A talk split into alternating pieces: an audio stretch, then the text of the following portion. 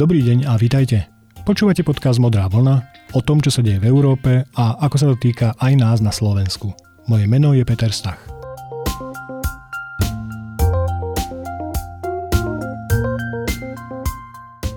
Dnes budem hovoriť o nástroji na obnovu európskych ekonomík a o tom, či prijatie tohoto nástroja bude pre Európsku úniu takým významným krokom smerom k federalizácii, ako bolo znárodnenie dlhov vtedy ešte len 13 amerických štátov centrálnou americkou vládou. Prajem vám príjemné počúvanie. V polovici mája predstavilo Nemecko a Francúzsko spoločný návrh na vytvorenie fondu obnovy, ktorý by slúžil na podporu znovu oživenia ekonomiky v členských štátoch únie najviac postihnutých epidémiou COVID-19. Najzaujímavejšou časťou tohto návrhu však bol model financovania nového fondu. Plán Nemecka a Francúzska totiž počítal s vydaním dlhopisov. Odvtedy prešiel už mesiac a pol a európsky lídry budú v júli hľadať dohodu o 7-ročnom výhľadom rozpočte Európskej únie, ktorého súčasťou je aj program obnovy a pôvodný francúzsko-nemecký návrh, ako ho financovať. A ak počúvate modrú vlnu častejšie, tak viete, že o viacerých parametroch ekonomickej obnovy únie som tu už hovoril s ekonomkou pani Liviou Vašákovou. Rovnako je vám asi jasné, že sa k rokovaniam o viacročnom finančnom rámci, lebo tak sa tento strednodobý rozpočet EÚ nazýva, budem opakovane vracať.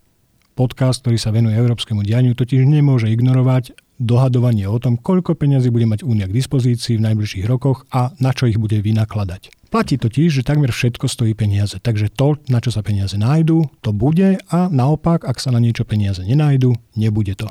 Inými slovami, o európskej politike a politikách najbližších 7 rokov sa najviac dozvieme z toho, v akej podobe bude schválený jej rozpočet. Ale dnes chcem ešte hovoriť o niečom inom.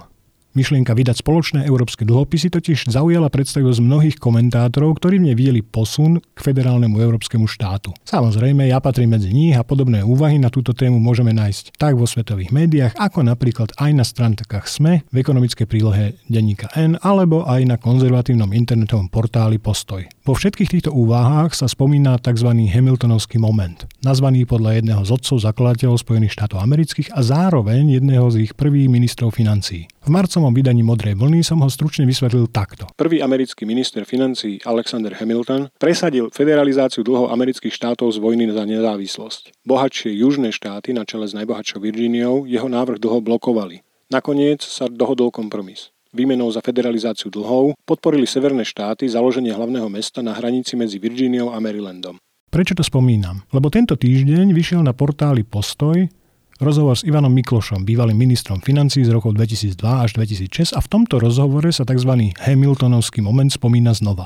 Šéf-reaktor Martin Hanus sa pýta pána Mikloša, či obrovský balík pomoci ekonomikám zasiahnutým koronakrízou je Hamiltonovským momentom. Pán Mikloš to odmieta a zdôvodňuje to tým, že spoločná európska identita nie je podľa neho taká silná, ako bola tá americká pri zrode USA. Táto odpoveď začala vrtať v hlave, pretože niečo ma na nej vyrušovalo, len som hneď nevedel, že čo. To bol útorok večer. Na druhý deň som si na YouTube pozrel prednášku historika Timothy Snydera, ktorú zorganizoval Dom európskej histórie tu v Bruseli. Pán Snyder v nej v priamom živom prenose z USA hovoril o konci impérii a o tom, ako podľa neho európsky projekt vznikol nie ako mierový projekt európskych národov poučených hrôzami dvoch svetových vojen, ale ako odpoveď na koniec európskych impérií.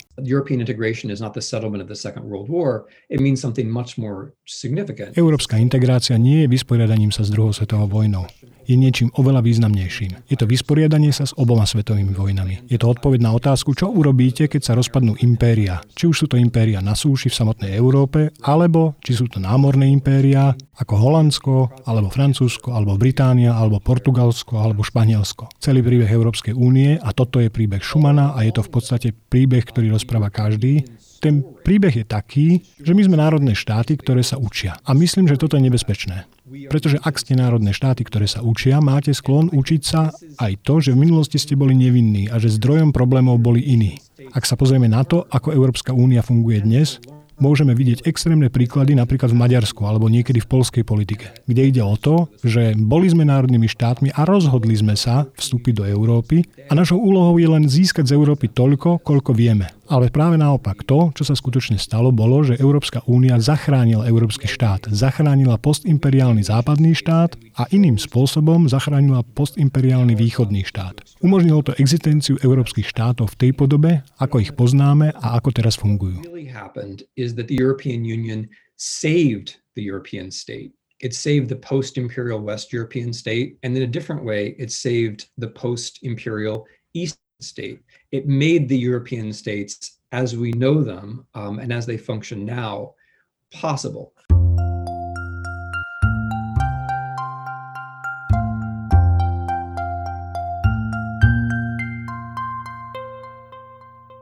Keby sme sa rozprávali niekde na káve alebo pri pohári vína, som si istý, že by ste teraz zostali trochu zaskočení. A ak máte podobný zlozvyk skákať ľuďom do reči, ako mám ja, tak by ste ma prerušili s otázkou, že ako presne súvisí Hamiltonovský moment a to, že Európska únia sa dá chápať ako odpoveď na rozpad európskych impérií. A dobre by ste sa spýtali, pretože ani mne táto súvislosť nebola hneď zrejma.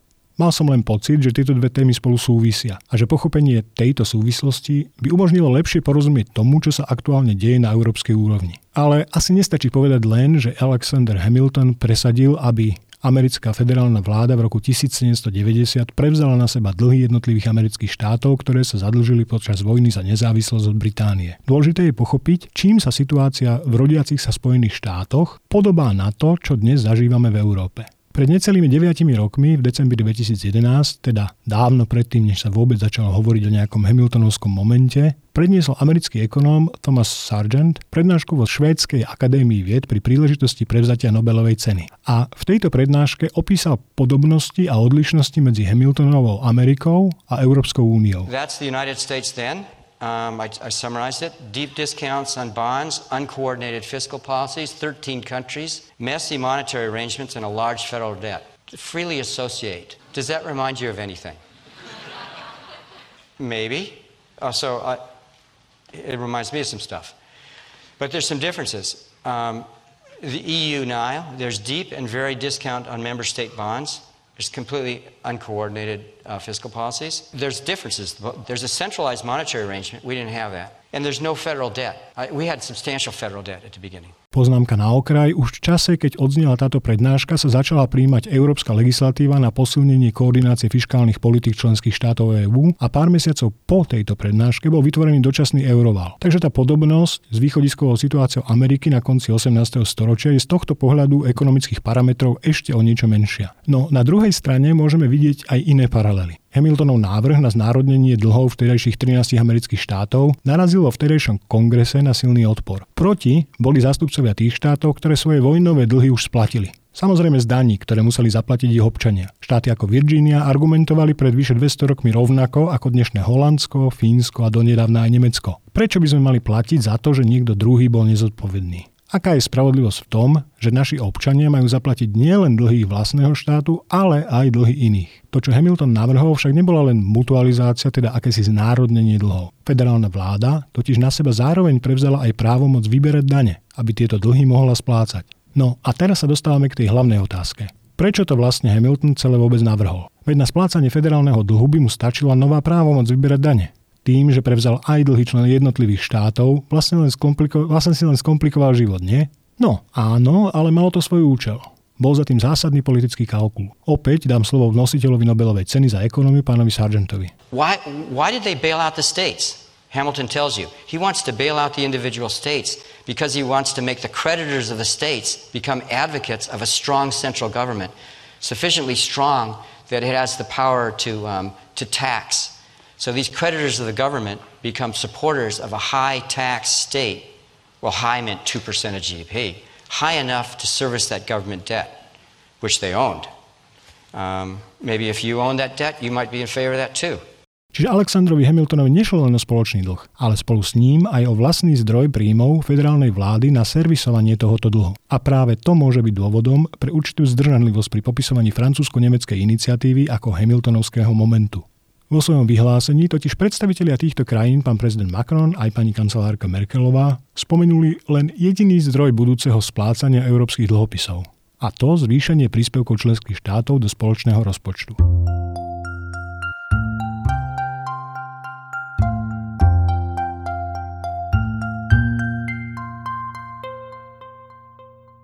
Nie je žiadna náhoda, že Hamilton chcel federálny dlh financovať výberom federálnych daní a nie napríklad príspevkami od jednotlivých štátov.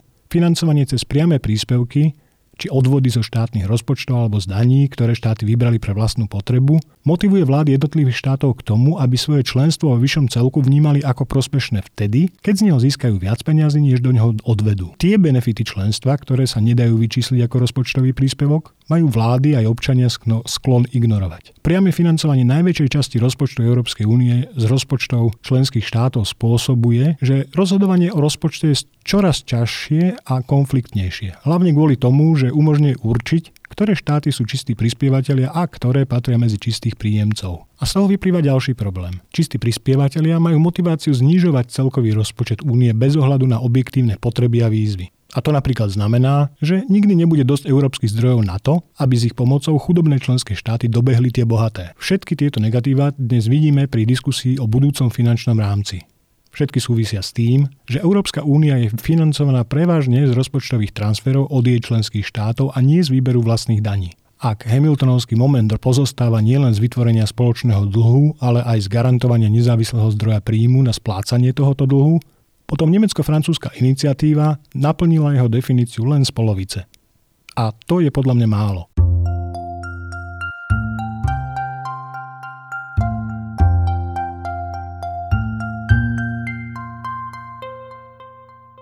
Vráťme sa však k myšlienke pána Mikloša, že predpokladom Hamiltonovského momentu, teda jednoznačného ekonomicko-politického kroku smerom k federácii, je pocit zdieľanej identity štátov, ktoré by mohli do takéhoto federálneho zväzku vstúpiť. Na prvý pohľad je to, to dáva zmysel, najmä ak máme pred očami dnešné Spojené štáty americké. Lenže spoločná identita sa v čase schválenia Hamiltonových návrhov ešte len tvorila. Podľa sčítania z roku 1790 žili v 13 amerických štátoch spolu necelé 4 milióny ľudí. Z nich asi len polovicu tvorili etnickí Angličania ale k početným menšinám patrili napríklad Nemci, Holandiania aj Francúzi. No a samozrejme Afričania.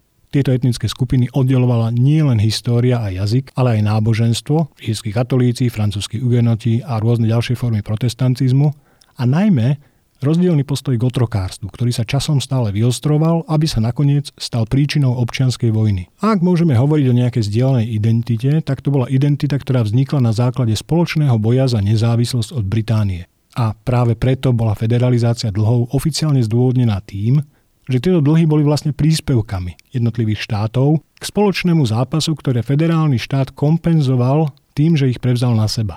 Toto zdôvodnenie sa ukázalo ako dôležité v roku 1840, teda o 50 rokov neskôr, kedy federálna vláda odmietla prevziať na seba nové dlhy štátov aj za cenu dočasného poklesu dôvery na finančných trhoch. Zdôvodnila to tým, že tieto nové dlhy, na rozdiel od tých prvých, nevznikli ako príspevok k spoločnej veci, ale ako dôsledok investícií vlád štátov do ich vlastnej infraštruktúry z ktorej mali úžitok len občania daného štátu. Skúsme sa na dnešný 750 miliardový európsky balík obnovy pozrieť z tohto hľadiska, teda ako na znárodnenie, mutualizáciu predpokladaných dlhov členských štátov v boji proti ekonomickým následkom pandémie. Analógia medzi týmto zápasom a vojnovým úsilím sa objavovala už od momentu, kedy ochorenie naplno vypuklo v severnom Taliansku a začalo sa šíriť do ostatných európskych štátov.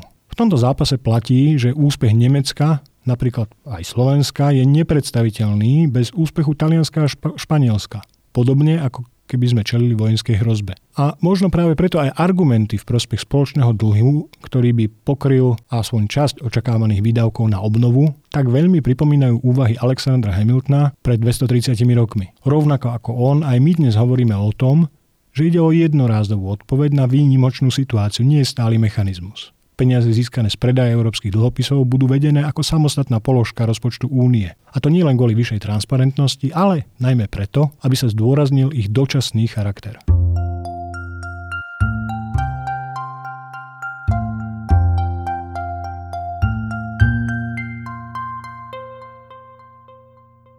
Ako toto všetko súvisí s prednáškou pána Snydera? No, kľúčom sú jeho slova o nevinnosti, ktorá je súčasťou mytológie národných štátov.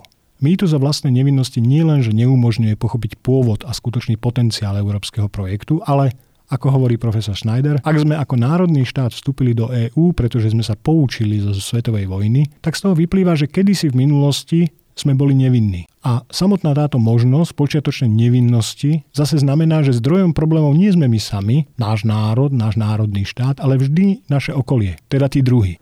Sú to Taliani, ktorí neskôr reagovali na nový vírus a vôbec dovolili, aby u nich vznikli veľké čínske komunity. Sú to aj Briti a Švédi, ktorí nevyhlásili celonárodnú karanténu a teraz nás ohrozujú. Sú to Nemci, ktorí zastavili kamión s našimi maskami, hoci sa neskôr ukázalo, že nie. Problémom sú samozrejme všetky juhoeurópske štáty, lebo nevedia robiť ekonomické reformy. A problémom sú aj odnárodení Slováci žijúci v zahraničí, ktorí nám to kazia. My sme nevinní a obete, preto si samozrejme zaslúžime pomoc, ale sme proti tomu, aby sme museli splácať nejaké dlhy voči nezodpovednosti Talianov, Španielov, Grékov či Francúzov.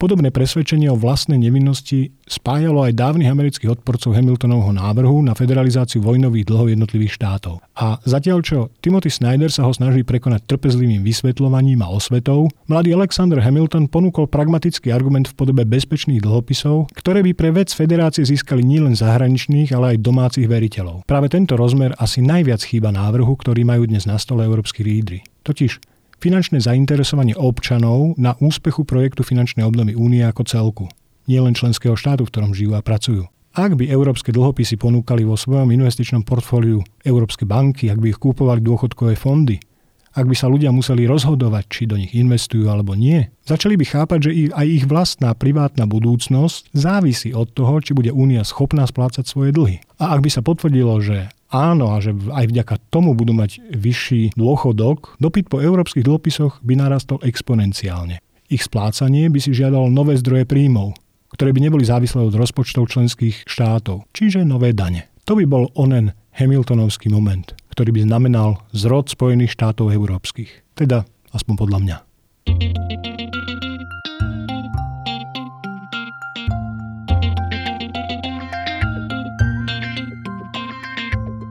Toľko modrá vlna na dnes.